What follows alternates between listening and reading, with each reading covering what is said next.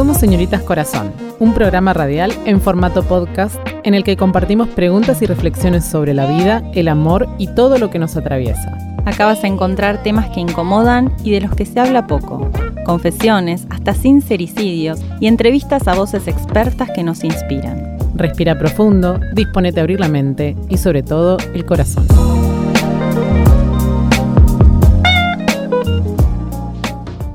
Para jugar bien hay que apasionarse. Para apasionarse hay que salir del mundo de lo concreto. Salir del mundo de lo concreto es introducirse en el mundo de la locura. Del mundo de la locura hay que saber entrar y salir. Sin introducirse en la locura no hay creatividad. Y sin creatividad uno se burocratiza. Se torna hombre concreto. Repite palabras de otro. Eduardo Tato Pavlovsky. ¿Cómo se aprende a improvisar? La única respuesta es otra pregunta. ¿Qué nos lo impide? La creación espontánea surge de lo más profundo de nuestro ser. Lo que tenemos que expresar ya está con nosotros. De manera que la obra de la creatividad no es cuestión de hacer venir el material, sino de desbloquear los obstáculos para su flujo natural. La musa más potente de todas es nuestro propio niño interior. Free Play, de Nachmanovich. Qué lindas estas frases y qué linda la que subimos el otro día, que subiste, Ceci. Creatividad crea tu vida. Mm, sí, sí. Bueno, buscamos mucha inspiración y si hay algo que tiene que ver con la creatividad es, esta capacidad de inspirarnos que, mm, que, está bueno nutrir, pero que lo hacemos todo el tiempo hasta con la respiración. Yo cada vez que pienso en esto inspiro y exhalo es, es esta cosa de inspirarnos, es inhalarnos de vida y, es, y la creación tiene mucho que ver con eso. Estuvimos, creo que fue un programa que fluyó bastante fácil y mm, también pensándolo desde, desde nuestro lado como señoritas corazón, si hay algo que nos trajo este programa, este podcast, este proyecto en el que nos encontramos vos y yo de frente y, por supuesto, como siempre decimos, invitamos a, gente que nos inspira y que nos gusta lo que hace, es que nos, nos pusimos a jugar. De pronto, como dijimos en el primer programa, vos socióloga, yo periodista, que con nuestra búsqueda dentro del, del ámbito de de lo corporal. De lo corporal para el autoconocimiento, ¿verdad? De pronto, che, hagamos un podcast y no sé qué, y hablemos de las cosas que nos gustan. Bueno, creo que eso para, no, para mí es un acto de creatividad absoluta y bueno, vamos a tirarnos besitos. Porque, ¿qué pasó? Nos dimos el permiso. Y hay algo que vamos a ir hilando, hay palabras, inspiración, creación, darnos el permiso y ponernos a jugar con el riesgo que eso implica, ¿no? Que, o sea, los primeros programas dijimos, bueno, ¿habrá alguien del otro lado?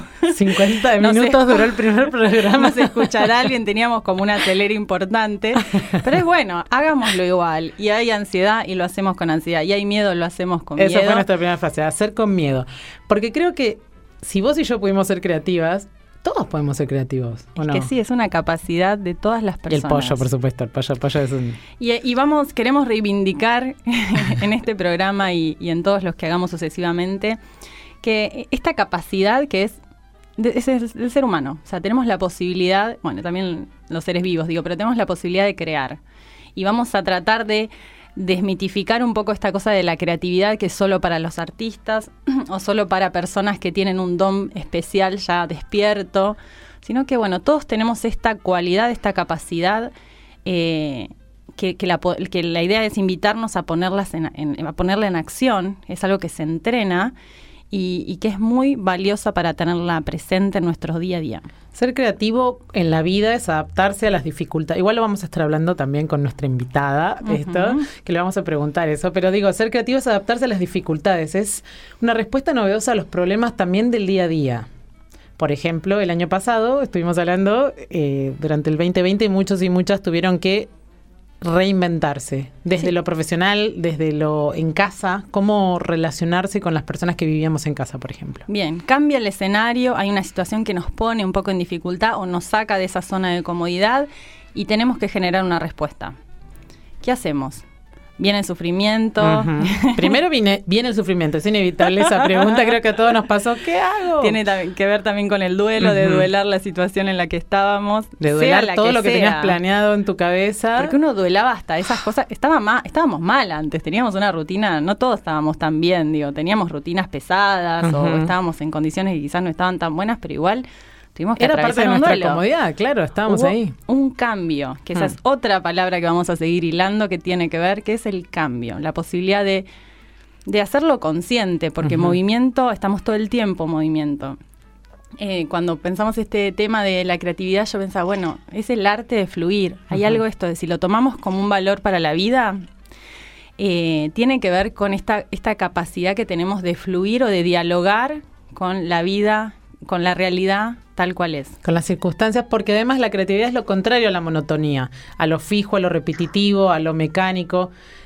Que, y acá queremos plantear una diferencia, es decir, estamos en una época más New Age que la New Age y eh, se habla mucho del fluir, lo cual es hermoso porque sin fluidez, sin movimiento, sin ruptura, sin irrupción no habría arte tampoco. Está en nuestro capítulo ese de frases motivacionales. Claro.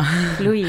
Fluye, vive aquí el presente, pero fluir es importante, pero muchas veces ese fluir, eh, lo puse otra vez en mis redes, como que te tira la flojera, ¿no? También, es decir, un fluir sin norte y procrastinando no es un fluir muy copado porque no te lleva a lugares por ahí tan copados, pero una estructura que sea dinámica, que te plantee una rutina de creación, por ejemplo, donde vos puedas fluir, eso, eso produce algo mágico. Sí, es pensar la, la fluidez eh, o esta, esta capacidad de, flexibilizarnos, no como en, no en oposición al orden o a la rutina o cierta estructura, sino que a veces necesitamos ciertas bases o cier- ciertos encuadres sobre los cuales bailar, ¿no? movernos, ir y venir, dialogar.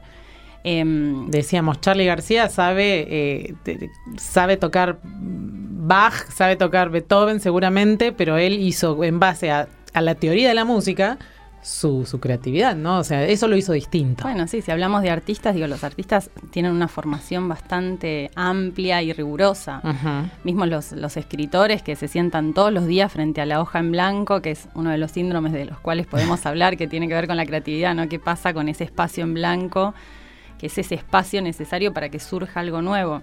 Borges decía, publico para dejar de corregir, porque ya se metía tanto en ese, en ese eh, personaje, ¿no? De, de- de la excelencia que buscaba, pero también ese publicar, ya que lo mencionabas a los escritores, era también parte de la creatividad, ¿no? Era darle nacimiento, era crear vida. Sí, es un movimiento que, que también es, bueno, cierro este producto y lo, lo entrego al mundo. Y, y que, y, que, y es un ejercicio de desapego también bastante grande que tienen los artistas.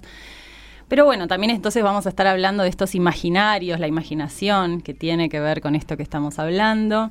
¿Qué más? Sigamos hilando. Estamos ahí como abriendo muchas... Muchas puertas Muchas para que después nuestra invitada, que es Luciana Veladona de Activa tu va Creatividad, nos va coherencia a todo esto, vos decís, yo Sí. la trajimos para eso, ¿no? La trajimos para que ella cree con todas las... no, también pienso que el arte es magia o la creatividad es magia, porque por ejemplo, siempre me acuerdo de un amigo un día en la facultad, eh, él era que estudiaba cocina y no había nada en la ladera, tipo re fin de mes. Agarró, hizo unos fideitos con tres cosas, había huevos, salsa de soja, semillitas, no sé qué, y me supieron a los mejores fideos del mundo, es decir, tenía tres ingredientes, es hacer con lo que tenemos Mm. algo bueno, que nos guste, que nos haga felices, que quizás hasta sirva al mundo, etcétera, ¿no? Como creatividad. Bien, ahí trajiste algo también interesante. Es hacer con lo que tenemos. Hmm. Que va un poco con la primera frase que, o la segunda frase que leíamos, ¿no? No es, no es necesariamente buscar algo afuera. Lo de afuera nos puede inspirar, nos puede nutrir, pero sobre todo es, es hacer con eso que ya tenemos. Es despertar eso que ya somos. Eso también me parece que es interesante como otra perspectiva, ¿no? Como, bueno, no es que, ay, no, no, no puedo ser creativo porque no hice una escuela de tal cosa o no me formé. Obviamente que las formaciones, eso ayuda mucho a que eso se despliegue, ¿no? Y que se nos amplíe la mirada.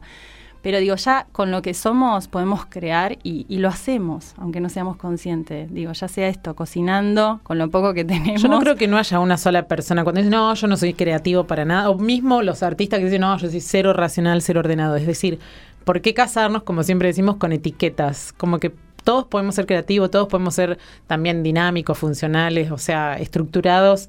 em, porque esta, esta fluidez, este arte, esta, esta forma de creatividad necesita esto que decíamos, un poco de, de orden y de encauzamiento. y una capricorniana que va a decir eso siempre. Siempre, siempre, siempre. ¡Viva el orden! Viva el orden, dice, claro. Em, pero bueno, también tiene que ver con esta, esta cosa de crear, ¿no? Crear vidas, crear nuevos universos, crear nuevos imaginarios, crear nuevas formas. Que buscando un poco la, etimología de creare, se nos venía que también está relacionado con crescere, que es como hacer crecer, ¿no? Con, que tiene que ver con el crecimiento, que también son otras palabras que las vamos a seguir hilando eh, para vincular la creatividad con la transformación, con la, la, posibilidad de engendrar vida, de engendrar proyectos, de buscarle salidas novedosas o diferentes a situaciones que a veces se nos ponen como laberínticas, ¿no? Como encrucijadas de las cuales no podemos salir y tener la creatividad siempre cerca como una aliada. Es una herramienta la creatividad, ¿no? Me parece también.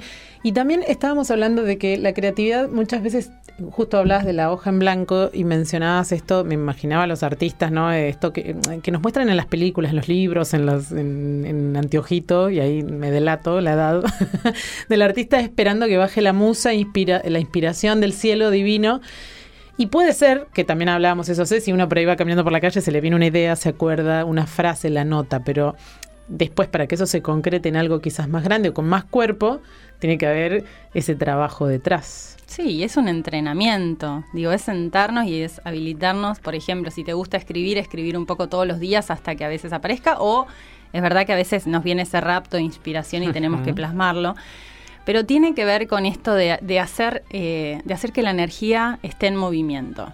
¿no? Y, que yo creo que igual sucede aunque no seamos tan conscientes. Y el tema es que, como en el amor, es ver qué cosas obstaculizan eso que ya viene con nosotros. Esa capacidad de creación ya está en nosotros, ¿no? Como esa capacidad de amar también. Bueno, qué cosas le vamos metiendo en el medio que se nos hacen como bloqueos y no permita esa energía que se expanda, ¿no? Porque pensando como no sé, un horizonte de vida deseable llamado felicidad, digo, es ser lo más expansivos posibles, desplegarnos del mejor modo. Entonces, y lo más en sintonía con nosotros mismos, conectando con esa esencia pura que, que ya traemos.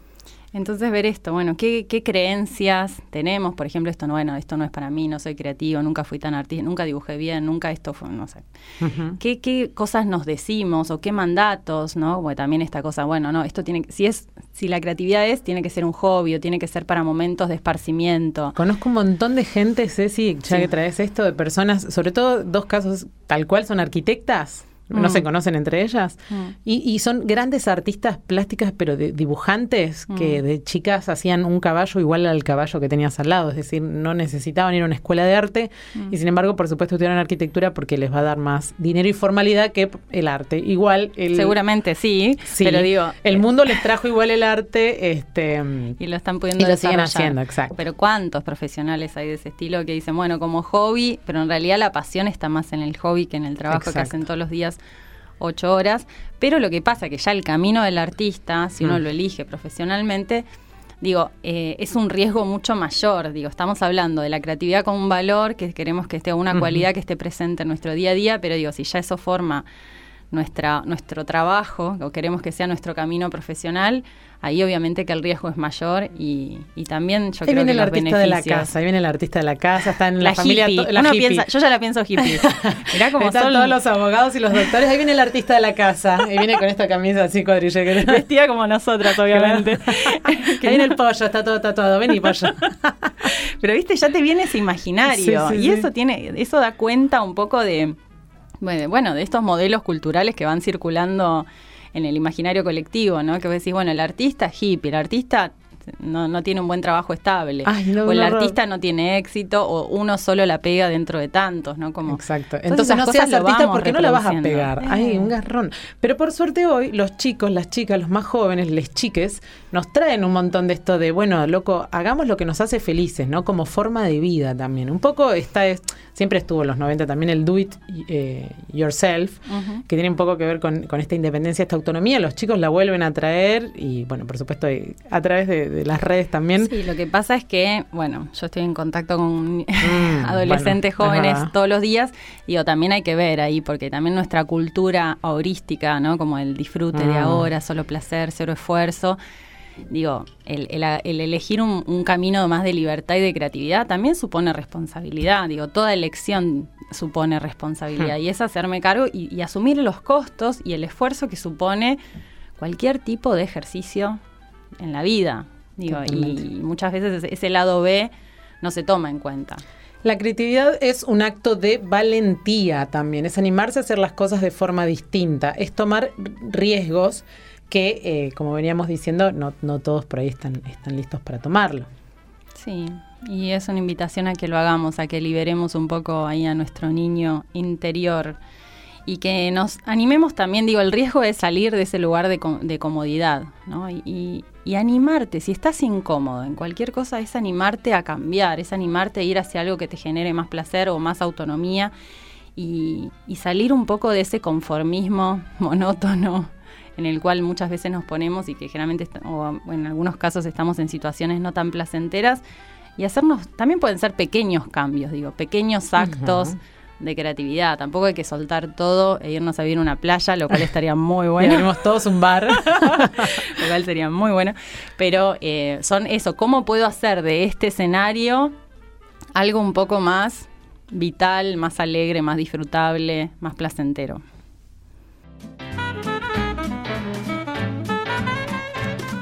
Bueno, y hoy trajimos como siempre, una invitada. Esta vez también la vamos a tener en el piso, Luciana Veladona, que además de ser mi amiga desde muchos años, es psicóloga, coach ontológica y autora de Los lunes se escribe, un libro hermoso que em, lo que trae es la creatividad a la mesa para todos y para todas. ¿Cómo estás, Lu? Bienvenida. Bueno, muchas gracias. Las estaba escuchando. Un placer. Creo que ya lo dijeron casi todo. Está todo aprobado. ¿Aprobamos la materia? Sí, sí. Eso es re importante. listo, somos muy creativos. Queríamos eso. Nada. Además, yo dije, seguro que van a preguntar qué es la creatividad. Digo, ay, bueno, pero qué bueno, porque si es de más preguntas que respuestas, voy a estar re cómoda. sí, la idea no es cerrar, no es que vamos a, a dar recetas. En este programa estamos lejos de eso, pero sí compartir experiencia y compartir reflexiones. Igual hacemos un intento de respuesta. Esta cosa de abrir, abrir preguntas nada más no está bueno. Es como, bueno, hagamos ensayos de respuesta. Puede ser por acá, puede Bajar ser conceptos que por ahí a la gente alguno te resuena y otro no te resuena y, está bien, digamos, vos te dispara algo. ¿Vos, Lu, te considerás una persona creativa? Eh, claro, sí, obvio. En, principio lo que yo creo es que todos somos creativos, solamente que eh, me encanta pensar la creatividad como un músculo, ¿no? Entonces digo, bueno, de repente todos tenemos músculos. Lo que pasa es que, no sé si, si alguna vez les pasó, pero ese primer día, después del primer día de ir al gimnasio y decir, ay, yo tenía un musculito acá que no ¿Qué es esta cosa que siento? ¿Qué es esta cosa que siento que no sabía que existía? Bueno, nada, me acuerdo mi, mi primer taller y, muy amado primer taller de creatividad, donde también estaba llena de preguntas y, y resoné un montón con esto que decían, ¿no? De hacer aún con miedo, ¿no? Y esto de que la creatividad es como un acto de valentía también y, y como en realidad esto de los estereotipos, ¿no? Porque cuando uno piensa en alguien valiente, ¿qué se imagina? Un guerrero. Un fortachón. Y, y, de repente, claro, ¿no? Cada vez me, me, me hace pensar un poco más esta distinción, ¿no? De la valentía como bueno, más allá de que te pasen muchas cosas, ¿no? Me, acuerdo cuando uno iba a rendir un examen, mm. ¿no? todo eso que mm. pasaba por adentro de la mm. panza. Tal cual, sí, aparte esta valentía como un personaje aguerrido que va a enfrentar, ¿no? Que va a luchar y que cada vez nos estamos dando cuenta que en realidad es bajar las armas, mostrarse más vulnerable y decir, bueno, a ver, ¿con qué tengo que...? Yo sigo con esta palabra de diálogo, ¿no? Pero bueno, ¿qué es lo que está sucediendo? ¿Cómo puedo interactuar con esto? Pero tiene que ver más con la vulnerabilidad la fortaleza hoy en día que salir todos armados a enfrentar eh, el mundo. Bueno, yo pienso que, quizás para todas nosotras esto de la vulnerabilidad es como, como algo muy conocido y, digo, no sé si muy conocido, pero un término con el que estamos como en contacto y, y muchas veces se asocia esto de la vulnerabilidad a la fragilidad. ¿No? Entonces, por ahí cuando nosotras hablamos de, vulnerabilidad, creo que eh, estamos hablando de ese poder mostrarse, ¿no? De, ser auténticas. Y si voy con miedo, bueno, voy, lo hago con miedo igual. Al principio quizás nerviosa, al principio me va a temblar un poquito la voz, al principio voy a decir, uy, tengo que ir a la radio, ¿no? Yo siempre digo como, bueno, no sé, quizás hayan actores, ¿no? Que, que la descosen y a mí me preocuparía si la, primera vez que debutan ¿no? en, una nueva obra no les pasa algo de esto. ¿no? a veces está buenísimo que, algo de esto aparezca. Sí, tiene que ver con esto mm. que decís de lo que nos pasa. ¿no? Me parece que también la vulnerabilidad es esa mirada volcada más hacia adentro de qué me pasa. qué siento, que algo me conmueva y qué es eso que se está moviendo dentro. Me encantó, me encantó cuando arrancaron que en algún momento surgió, ¿no? Como esto de, la palabra de autoconocimiento, ¿no? Mm. Y digo, bueno, para mí la creatividad está muy vinculada con poder conocernos, porque no sé si existe la creatividad o una forma de creatividad. Claro, eso te decir, ¿se nace o se hace creativo uno? En realidad yo creo que está todo ahí disponible, ¿no? Es como decir, bueno, está el gen, ¿no? No, no, no sé si el gen es la palabra correcta, ¿no? Pero está, eso está ahí. Después dependerá de vos, de las circunstancias que te toquen, en el entorno en donde naciste, del país, del acceso a la cultura que tuviste, de la escuela que te tocó ir, de la familia que te tocó, si habían libros, si no habían libros. En contexto, muy bien. Entonces pienso y digo, bueno, se hace, bueno, a veces hay condiciones o, o, círculos que favorecen más que uno pueda permitirse, ¿no? Darse el permiso para ser creativo. Pero insisto en esto, ¿no? De, desmitificar un poco lo que es la creatividad y, pensar en diferentes formas de creatividad, ¿no? De repente para alguien que, que es súper estructurado, ir al laburo por una calle diferente ya es un acto creativo. Tal cual. Y eh, estamos, lo tenemos muy asociado al reconocimiento, ¿no? Esta cosa del éxito. Bueno, soy ¿no? La cosa del artista que es exitoso es el que la pegó y se muestra en todos lados, porque si no también hay una desvalorización hacia ese estilo de vida o hacia esa práctica. Justo estaban hablando de esto de, la etiqueta, ¿no? Del, artista hippie y, ah, y, hablando ¿no? de esto de las experiencias y me viene contarles cómo, fue por ahí mi, acercamiento a la creatividad. Y, y, me acuerdo que estábamos en, eh, yo estaba haciendo la formación de coaching y recién empezábamos con el grupo y me toca trabajar con un compañero y yo lo vi como muy formal y como que dije, me imagino que sos papá, sos súper responsable. Y él se sintió como que, como que yo le estaba diciendo que era un viejo. Que sos un embole. Lejos de eso, me parecía una persona así como re seria, comprometida. Y, y él como, como contraparte me dijo, bueno, vos debes ser re hippie, como enojado. sí, tenemos el vivo ahí. Ahí estamos, en diferido, ¿no? Y a mí me pasó algo re loco que fue como un halago, ¿no? Porque yo siempre digo que soy como el Benjamin Button de la estructura, más así mega estructurada y con los años voy haciendo mis, mis, mm. intentos, ¿no? De, de, de, aprender a soltar, aprender a, a esto, ¿no? A permitirme improvisar o o a tener seguridad en que tengo algo que contar o que transmitir y que no necesito armar todo un speech, ¿no? Si bien un ratito antes de venir me metí en la ducha y como que decía, bueno, ¿qué voy a decir? esto, podría decir aquello otro. y cuando arrancan digo, bueno, listo, lo dijeron todo, ya está.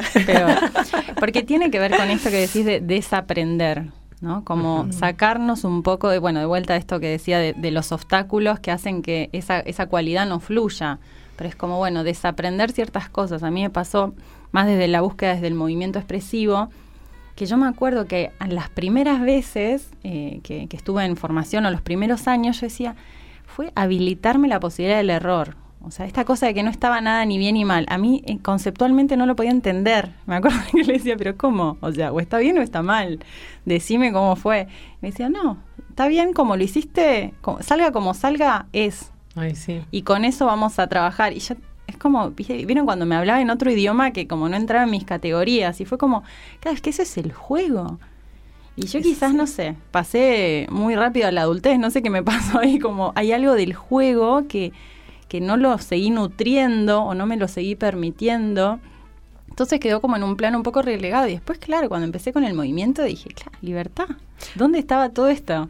No creo que te haya pasado a vos sola, Ceci. Fíjate que eh, en nuestra trayectoria escolar, ¿no? De repente salita de cinco, estamos disfrazados, jugando juegos de como sí, y en primer grado estamos mirándonos las nucas, ¿no? Uno atrás.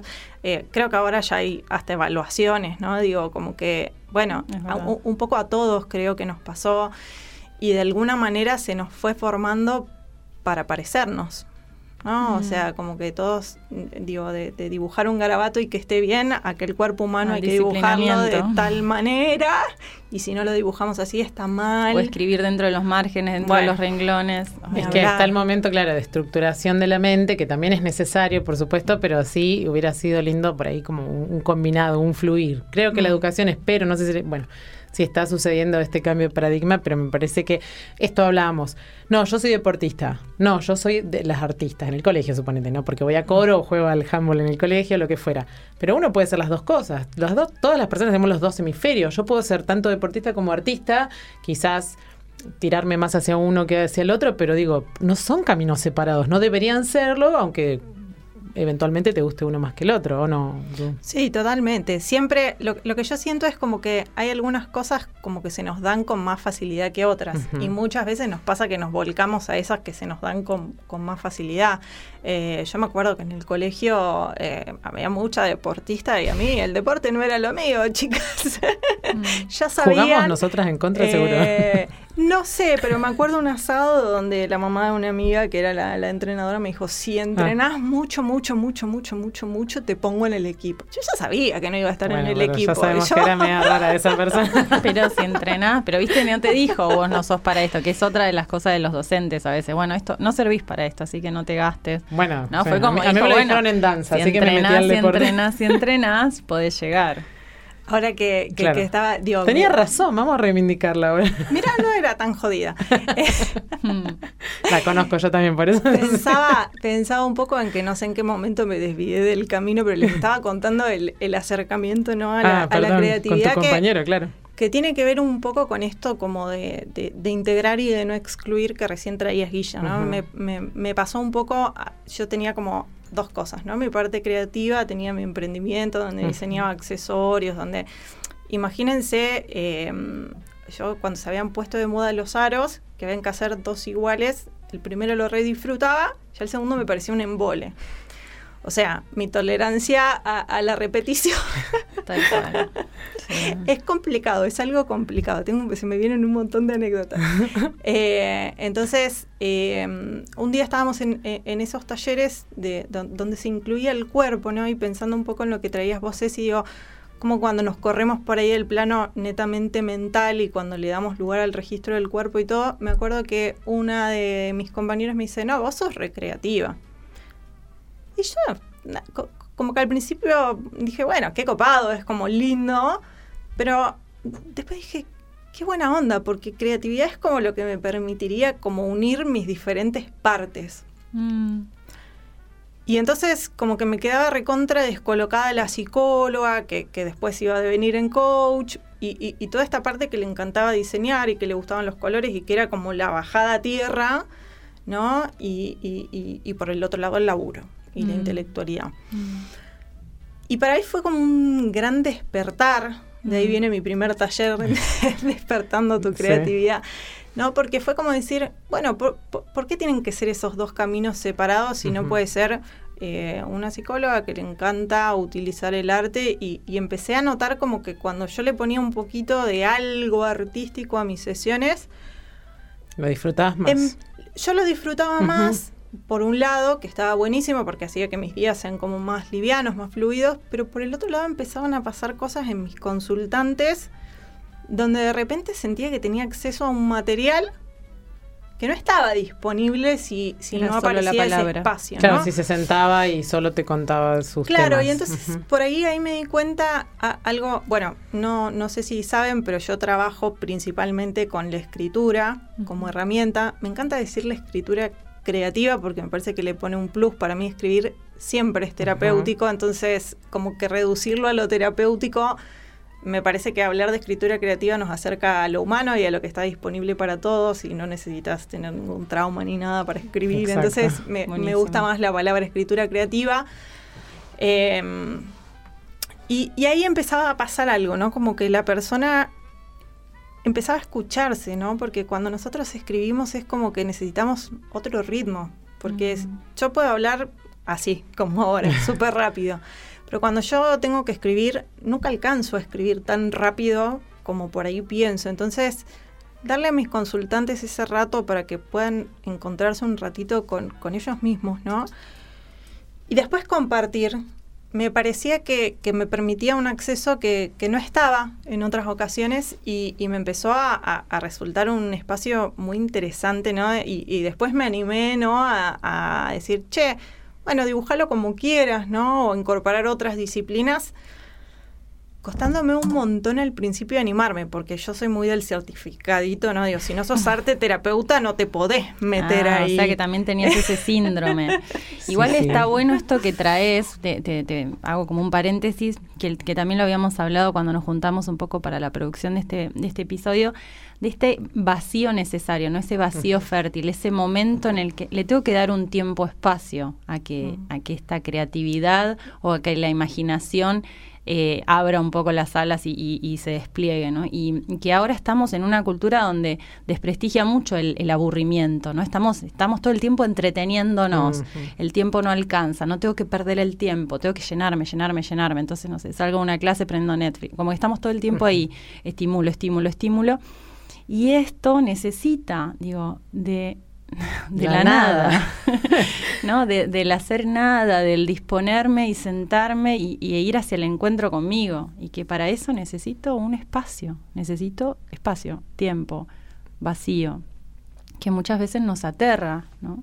Nos da miedo. Me, me haces acordar a un ejercicio hermoso que propone Julia Cameron en el Camino del Artista, Recién que es, que es la cita ¿no? con, con el artista, o sea, con vos mismo, y, y que es como buscar generar ese tiempo para con vos mismo fuera del teléfono y, dejar que suceda algo, ¿no? Digo, verte una peli sin distracciones, ir a recorrer tu barrio y encontrar cosas que cuando vas manejando no te das ni cuenta que existen y ver qué local nuevo abrió.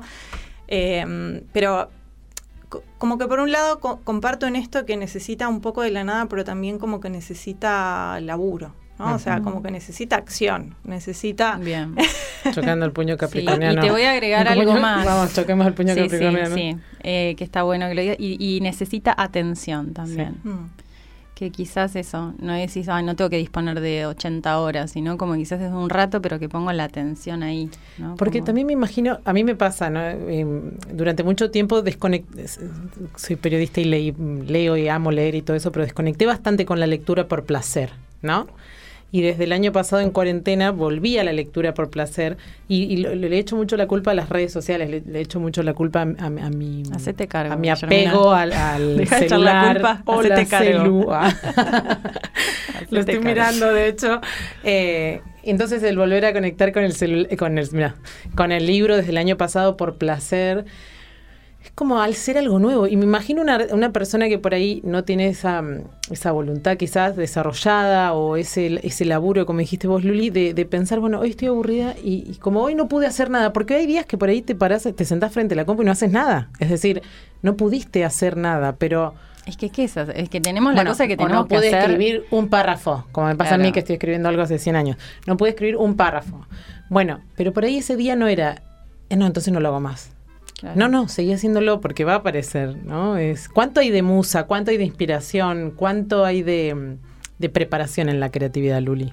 Sí, qué sé yo, no, no sé si, si por ahí tenemos como este mito, ¿no? De, de- del escritor que, que está en la noche esperando que venga la musa Fumando, seductora. además fumando, ¿eh? porque todos fumábamos. No, la- las luces hermosas de la noche de la ciudad en silencio, ¿no? Un vinito. Y bueno, qué sé yo, también vivimos en Occidente, hay ruido hasta la noche, ¿no? Y, y- y capaz que llegamos a la noche súper cansados o estresados, o, o el niño no se duerme y tampoco te dejó, do- o sea, escribir en el momento que lo tenías programado. Mm. Entonces es como decir, bueno, ¿y cómo hago para, para crear justamente ese espacio para crear? ¿no? Y, y- y por ahí lo que no es necesario es decir, bueno, no necesito una hora todos los días, porque ahí es donde me parece que, que- que viene esta cosa de exigencia de decir, o todos los días tengo que crear, ¿no? Digo, quizás es ver qué cosita creativa hice y no me di cuenta, ¿no? O sea, esto, tomé otro camino o me di cuenta de la cantidad de flores silvestres que hay en Neuquén, en la barda, que no lo puedo creer.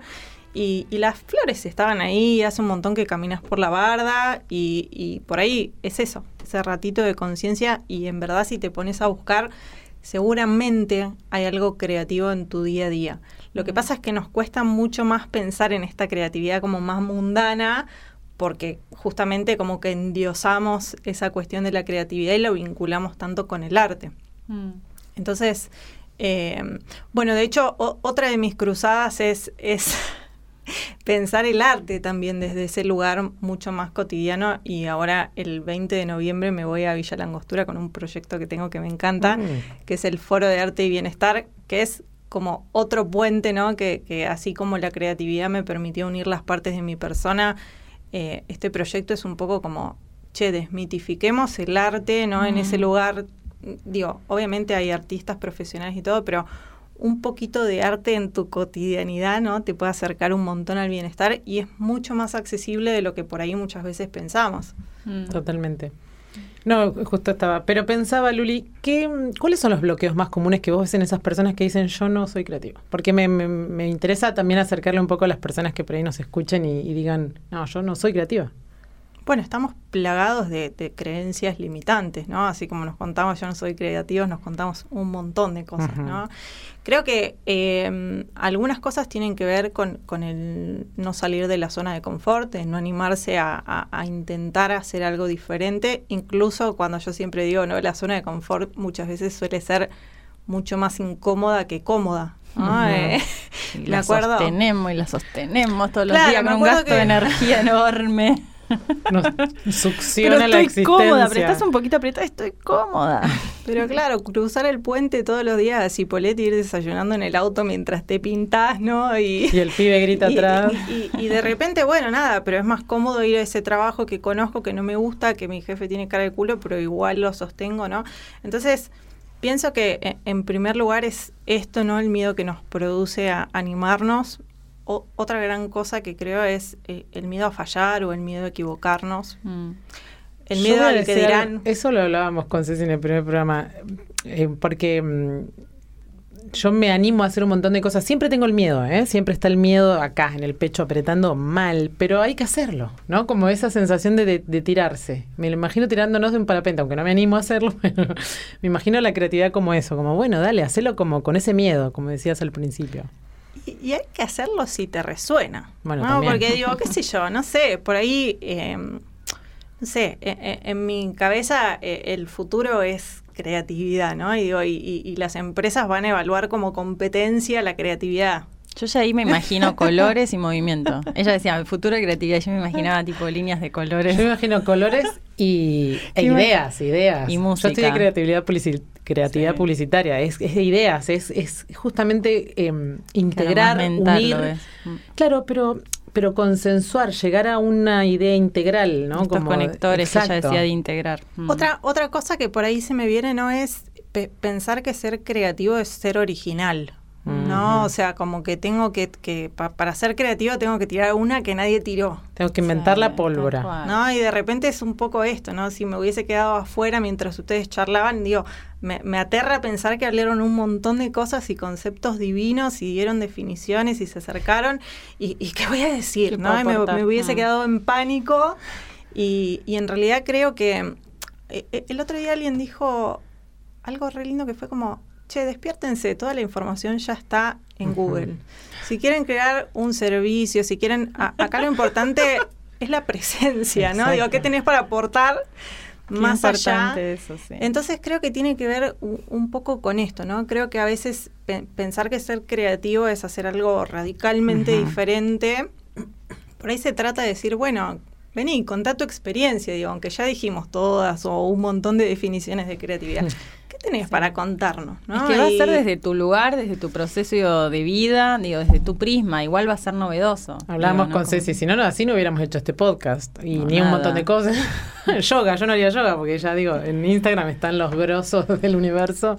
Pero no, es como cada uno desde su lugar aporta algo nuevo. Y además, para mí, por eso lo vuelvo a traer esto de la publicación de una obra, por ejemplo, así sea, tres líneas o rayuela, es decir, no importa lo que vos escribas, tres líneas o rayuela, pero la publicación de la obra, el paso a la acción, me parece que es el momento en el que pasa al público, porque el público es importante, pero no lo hago solo por el público, lo hago como proceso creativo. Yo no estoy pensando a la hora de, de, hacer mi, cuando hago mi práctica de yoga, por ejemplo, que si voy a postear esto, voy a postear, lo llevo a esto, que no es tan artístico el yoga, pero digo, en el arte de la comunicación, ¿no? Mm. Lo hago por mí y después veo si a la gente le gusta bien y si no también, pero si no lo hago porque el consumidor o el espectador o el, en la tríada esta del, del objeto, el que produce y, y el que va a consumir, me quedo en la nada y sigo procrastinando, ¿no? Claro, También- vos traes más la dimensión de, bueno, eso que sale como un acto creativo, la parte de la comunicación, de En la parte del de pasar a la acción, a mí me parece que uno en el momento en Es que, que la pasa acción la es el acción, acto creativo. igual. el hacerlo y de ahí al, al compartirlo Por también. eso, a mí me un parece tercer que, momento. Claro, como un tercer momento. Lo pienso por ahí en, en- en términos del sentido, ¿no? Que, que- que te mueva a vos. Y seguramente si te mueve a vos va a salir algo auténtico y por ende va a ser original porque habla de vos, ¿no? Un poco este prima que traía Ceci. Entonces, eh, me parece que bajarle un poco la espuma a esto de que tiene que ser súper diferente, quizás hace que, que- que yo pueda innovar en algo, en mi trabajo o proponer, qué sé yo, eh, llevar dos tachitos y empezar a separar basura, aunque todo el mundo quizás sientas que ya lo está haciendo, pero en tu empresa no. Exacto. Y, y es en ese contexto es súper creativo llevar eh, esa propuesta. Quizás no es diferente y, digo, y quizás ya un montón de gente lo viene haciendo, pero en tu contexto es creativo. Totalmente. Y también somos igual un poco hijos acá de este contexto en donde tenemos que diferenciarnos y hay una cosa de, bueno, marca, tu marca personal, cuál es tu impronta, ¿no? Yo siento un poco esa exigencia de, de hacer algo diferencial. Cosa que tienen que innovar, sí, pero yo tengo que hacer más o menos lo mismo, que ya está todo hecho, pero marcándole un poco mi, mi personalidad, pensando más en el mundo de emprendedores, ¿no? Que es un mundo tan sufrido personal, en el que sí. tenemos. En el Pero que digo, estamos. en el que estamos sufriendo. Eh, pero digo, ¿no? Como que tenés que ahí, y yo a veces lo siento como una exigencia, digo, ay, me tengo que diferenciar, digo, como, no, estoy repitiendo, estoy como, bueno, ¿y cómo esto? Digo, eso también es un proceso, bueno, ¿cómo eso sería Es digerido por mí? Claro, esto, ¿cómo lo digiero yo? Y lleva un montón de tiempo. Me parece que retomaría también estos otros obstáculos que habíamos hablado de pensar el tiempo como un tiempo que tiene que ser productivo, eficiente, ¿no? Que hay que salir de la lógica productivista de eficiencia que es muy también de este sistema. Y en esto de la productividad, Ceci, que hablábamos un poco en las redes el otro día, el tema de la teoría del iceberg de, de Ernest, Ernest Hemingway, que tiene que ver con que uno también, nada, ve a la persona que saca un libro. Luli sacó un libro. Ah, porque Luli... Ya tiene un libro, plantaste un un libro, árbol, tuviste un hijo. Bueno, no nos metamos en ese tema, chicas, que ya sabemos que viene. que el reloj Pero biológico... ya tenés un paso, es un montón. No, pero digo, Yo no uno- pasé el árbol todavía. uno ve el libro o ve el producto final de alguna persona, ahora vamos a estar hablando de tu libro como para cerrar un poco Luli también, pero digo, uno ve el producto ya hecho y piensa que que nada, que ya está, que ya está realizado. Y no, de- la teoría del iceberg habla de eso, que uno ve el, quizás llamémosle éxito, producto o esfuerzo, o metió cinco goles, o, o llegó a la cima del lanín, pero no se ve el trabajo grueso y fino a la vez que hay en ese, antes de llegar a esa cima. Y creo que es un caminito de hormiga también en el camino de la creatividad, de todos los caminos, el de la música, el de la, to- to- ¿no? Como Yo no sé si, si yo puedo ser objetiva en esto, pero a mí últimamente me pasa que, que en términos de esto de la imagen personal y qué sé yo, me vende mucho más el que me muestra lo que está abajo del iceberg ¿no? Que el producto final y terminado. Mm. Me hace pensar un poco en mi formación y, y- y por ahí desde el espacio donde me formé, en la facultad donde me formé, a- a- había como una cosa de para, para ser un buen psicoanalista hay que poner cara de póker, nadie tiene que saber nada de vos, ni que te gusta, ni que te atraviesa, Oh. ni si un día te sentís mal. Eh, y en realidad me, me parece que está buenísimo y el que lo habita con comodidad está genial, pero a mí me quedaba un poco incómodo porque la otra parte, a, a la Lu que le gusta hacer talleres, que le gusta eh, estar como cerca del otro, eh, te- tenía cual. estos, estos dos roles como muy desintegrados. O sea, Tal como un, un personaje, la Y- psicoanalista. Ahí entra. Claro, tiene una por cara eso- inexpresiva. No Nos tiene vemos vida. La próxima, claro. Es solo escucha y anota. Y te hace la pregunta. Y te sentabas atrás No, y- también, ¿viste? Como eso. Ay, Dios. Ay, bueno, me estás haciendo acordar. Pero te, te hace la pregunta heavy Ojo. y rapaz al final de la sesión. Ojo, Saca el cuchillo sigo- en el momento exacto. Sigo eligiendo para mis terapias no, yo psicoanalistas. también ¿eh? hago o sea, psicoanálisis, sí. no, no, no tiene que ver con una crítica al psicoanálisis, sino eh, eh, eh, esto de, de animarse a encontrar qué espacio te queda más cómodo o, y, y quizás es un espacio que, que- que estás construyendo y que no está como nombrado, ¿no? Que, que lo tenés que nombrar vos como se te ocurre. A mí me pasa cada vez más, me cuesta... Y, y- y quizás mis títulos hoy ya no me definen Ay, tanto. tal cual. ¿no? Entonces, ay, no, bueno, pero es que psicóloga, que profe, que coach, que... Sí, todo eso, pero también me encantan un montón de otras cosas y, y también seguramente en dos años te cuente otra historia distinta. Ay, me Ay, me pasa eso encanta. con el currículum. Ay, me que mi currículum es tan multifacético que obviamente que no, no, no, es- no me juega muy a favor en determinados mercados, No sectores importa, del mercado chicas, laboral. sigamos apostando a eso. Pero yo decía, bueno, pero esa pluralidad para mí es una Para mí cosa es un a golazo, favor. sí, O es sea, una resiliencia, la creatividad es resiliencia también, ¿no? Es como poder adaptarse al momento presente, no, no, no queda otra cosa. Lu, como para ir cerrando, porque nos podemos quedar hablando cinco horas, Sí. ya, lo, ya lo estoy viendo esto. Eh, contanos un poco de tu libro, Los lunes se escribe, de qué se trata, dónde lo podemos encontrar y bueno, todo. Bueno, nada, voy a tratar de linkear un poco cosas del libro con lo que estuvimos conversando. En, en principio, el libro se llama Los lunes se escribe. Es muy gracioso porque la gente cree que es solamente para escribir los lunes. Ah, no es así. Es como, bueno, lo hago el lunes. Arranco Solo el lunes. lunes, arranco ¿Viene de ahí o no? Bueno, arranco el lunes y yo la que vengo ¿no? con el La espíritu de, de mitificar, que los lunes no sean un bajón, que crear hábitos y qué sé yo, me di cuenta que fue eh, contraindicado el, el título, quizás en la tercera edición cambie el nombre. Ah, Está buenísimo. Eh, Todavía nos falta una semana. pienso, pienso en esto, ¿no? De, de, de- de, un poco lo que hablábamos, ¿no? De esto de las personas que necesitan algún orden. ¿no? Para poder crear. Y el libro tenía que ver un poco con, con llegar a todo público, más allá que ven la, la estética y es como que decís, bueno, no sé si es para todo el mundo. Es hermoso. Eh, porque tiene mucho color y, Sí. y el otro es día... muy vos. eh, Muy creativo. Hmm. me encanta, me encanta. Cuando, me- cuando me mudé, recién empezaba a trabajar y tenía muy poco presupuesto para decorar. Y para mí no había mayor halago que la persona que entrara a mi casa me diga, esta casa es muy luz.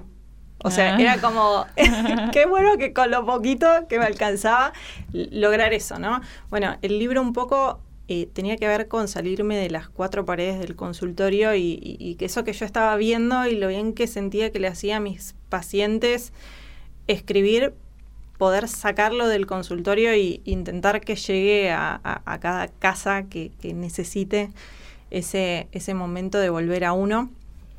Es un libro que apunta al autoconocimiento. eh, y, y es un libro que en realidad son eh, experiencias de escritura. Me gusta diferenciar, no son consignas, son experiencias de bueno. escritura. Las consignas es como, como el colegio, ¿no? Es como Escribe escribe. tres características de los perros. tres objetivos de la vaca. La experiencia de escritura a mí me parece que, que- que es como apropiate de lo que estás leyendo Tal y hace lo que quieras o lo que puedas, Claro. ¿no? Algo, algo que algo te pase. Qué difícil a veces cuando no hay como esas estructuras. Por eso, por eso cuando arranca el libro es como que yo les propongo mm, varias formas de hacerlo, ¿no? Tipo, si, si sos más osado, abrilo y que salga, que lo que toque, toque. Eh, pero si no, bueno, nada, esto, que tengas una consigna y después venga otra y después venga otra en un salpicón de temas. Y si querés, no sé, explorar por temática, puedes ir como a buscar cosas para hablar En de emociones. Sí, Página me, 23. me parece que es como un instrumento muy rico de acompañamiento que, que brindaste. Así Hermoso. que nada, felicitarte también por Sí, eso, por ese por producto. animarte, no, una que, genia. que es un producto habilitante. ¿no? y que, que ya tiene hasta vida propia más allá de vos, ¿no? porque no necesariamente es bajo tu acompañamiento directo, sino que ahora directamente lo plasmaste en un libro y, y que le permite a cada uno ir a su ritmo también. Sí, algo que no sé si, si, si les conté es, bueno, ustedes lo conocen el libro, pero los que están escuchando quizás no, y en realidad no es un libro mm, un libro de lectura, es un libro de acción que invita a, escribir. Entonces, en el momento ¿no? en que termines de, de completar las consignas, lo que vas a tener es como el libro que vos escribiste sobre vos. Me encanta, me encanta, me encanta. qué lindo eso. Y entonces imaginarte ese libro es como decir, en, en cada lugar en donde alguien lo arranque a escribir, cuando lo termine, Son va a tener su- libros. Su, propio Claro, libro, ¿no? O sea, bueno. Ca- cada libro va a ser un libro diferente según la persona que lo esté completando y, y bueno, es muy rico el, el encontrarme con las experiencias, ¿no? De repente como que yo digo, bueno, la uno que arranco como super light y escribí y de repente que alguien me diga, no pude empezarlo, ¿no? No, Ah. no encontré momentos, no sé, de risas en mi vida, ¿no? Y como que digo, wow. Sí, es muy movilizante. Yo te digo que también lo ojeé y, y es Mm. como, bueno, hay que sentarse para esto, ¿eh? hay algunas cosas A que son- si no son tan fáciles. Eh, pero bueno, es esta cosa de la creatividad también operando con lo que somos, con lo que tenemos, con lo que está y provocando también esa alquimia, ¿no? esa transformación, porque también en la narración, o, o ya sea más abstracta como un dibujo, puede ser con la narrativa, uno va como produciendo esa, esa, esa alquimia que, o, va visualizando, plasmando esa transformación que, que, está todo el tiempo sucediendo, ¿no? Pero es un ejercicio también hacia adentro. Totalmente. Muchísimas gracias, Lu. Ay, quiero contar una cosa ¿Qué? última. Dale. no, que, que, me parecía re importante, a, hablabas del iceberg, ¿no? Y, y me parece re importante de, de traer, ¿no? Que, que es un proyecto que surge del dejarme acompañar y, y, aprender a pedir y que otras personas también sean parte de ese proceso creativo, sola no lo, no lo hubiese podido hacer. Entonces hay, hay una amiga que hizo las fotos, hay una diseñadora, uh -huh. hay otra amiga que es una grosa que hizo el prólogo, digo, hay un montón de personas ahí involucradas y que a veces la creatividad también parece que es como algo medio solitario, uh -huh. ¿no? Cuando pensamos en el pintor, en el escritor, Mm, y animarse a los proyectos eso. creativos y colaborativos y, y, y, que cuando lo tengas que presentar estén ahí bancándote, ¿no? hace que todo sea un poco más liviano. Y, y hermoso, además. Qué lindo. Qué lindo sí. tener Apoyarte en las redes sí. y que también el producto sea como Mm. sum, con esas con esas sumas. Así que bueno, me robé un último pedacito. Gracias. no, pues nos trajiste esta dimensión sí. colectiva que, que sí. bueno, más allá de nuestro proyecto radial de dos, pero no lo habíamos mencionado, así sí. que está súper interesante. Tenía que tenía lugar. Así que muchísimas gracias, gracias por tu tiempo, por estar acá. Y tenemos bueno. como varias preguntas, ¿o no? Como que la creatividad también es llevar adelante una revolución en la vida. Si estás incómodo o con tu vida, si no estás a gusto con tu rutina, es como que a veces hay que también salir del lugar de víctima, esto de, no, en este país no se puede hacer nada, no, en Neuquén no hay nada, no, porque como acá no hay nada, no, una revolución es un cambio radical de aquello que parecía que no se podía cambiar, pero que no tiene que ser una, una revolución sangrienta y violenta, sí. tiene que ver con una revolución, como diría el Che Guevara, en una revolución permanente y consciente. Bien, y tomar el riesgo y salir de esas zonas cómodas. ¿Y por dónde se empieza? Y se empieza ahora, ya, uh -huh. aquí, eh, con lo que tengas, con lo que sos eh, tomando, mirando esa realidad con, concreta que te rodea. A ver, qué cosa diferente podés hacer para acercarte más, un poquito más a vos y a tu deseo también, a tu placer.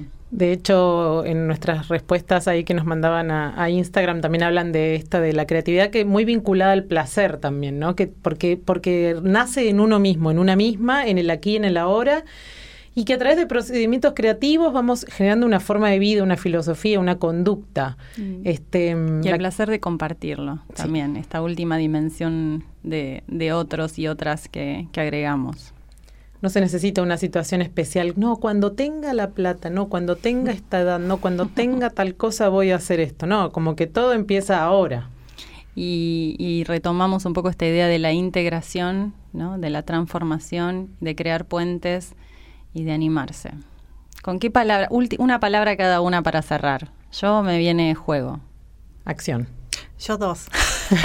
Pero siempre Pero, quiere más. Pequeñas chica. revoluciones. ¿no? Pequeñas, Pequeñas revoluciones. revoluciones. Hermoso. Día a día. Como dijimos, pequeñas revoluciones, acción y juego. Y juego. Me encanta. Eso es la creatividad para nosotras. Nos vemos el martes próximo. Muchas Chao, gracias. Chicas, muchas gracias. Hasta luego. Hace clic en seguir y compartir este podcast a quien creas que le pueda interesar. Nos encontrás en Instagram como arroba señoritascorazón, arroba Guilla Watkins, arroba Ceci Galera. Nos vemos en el próximo episodio.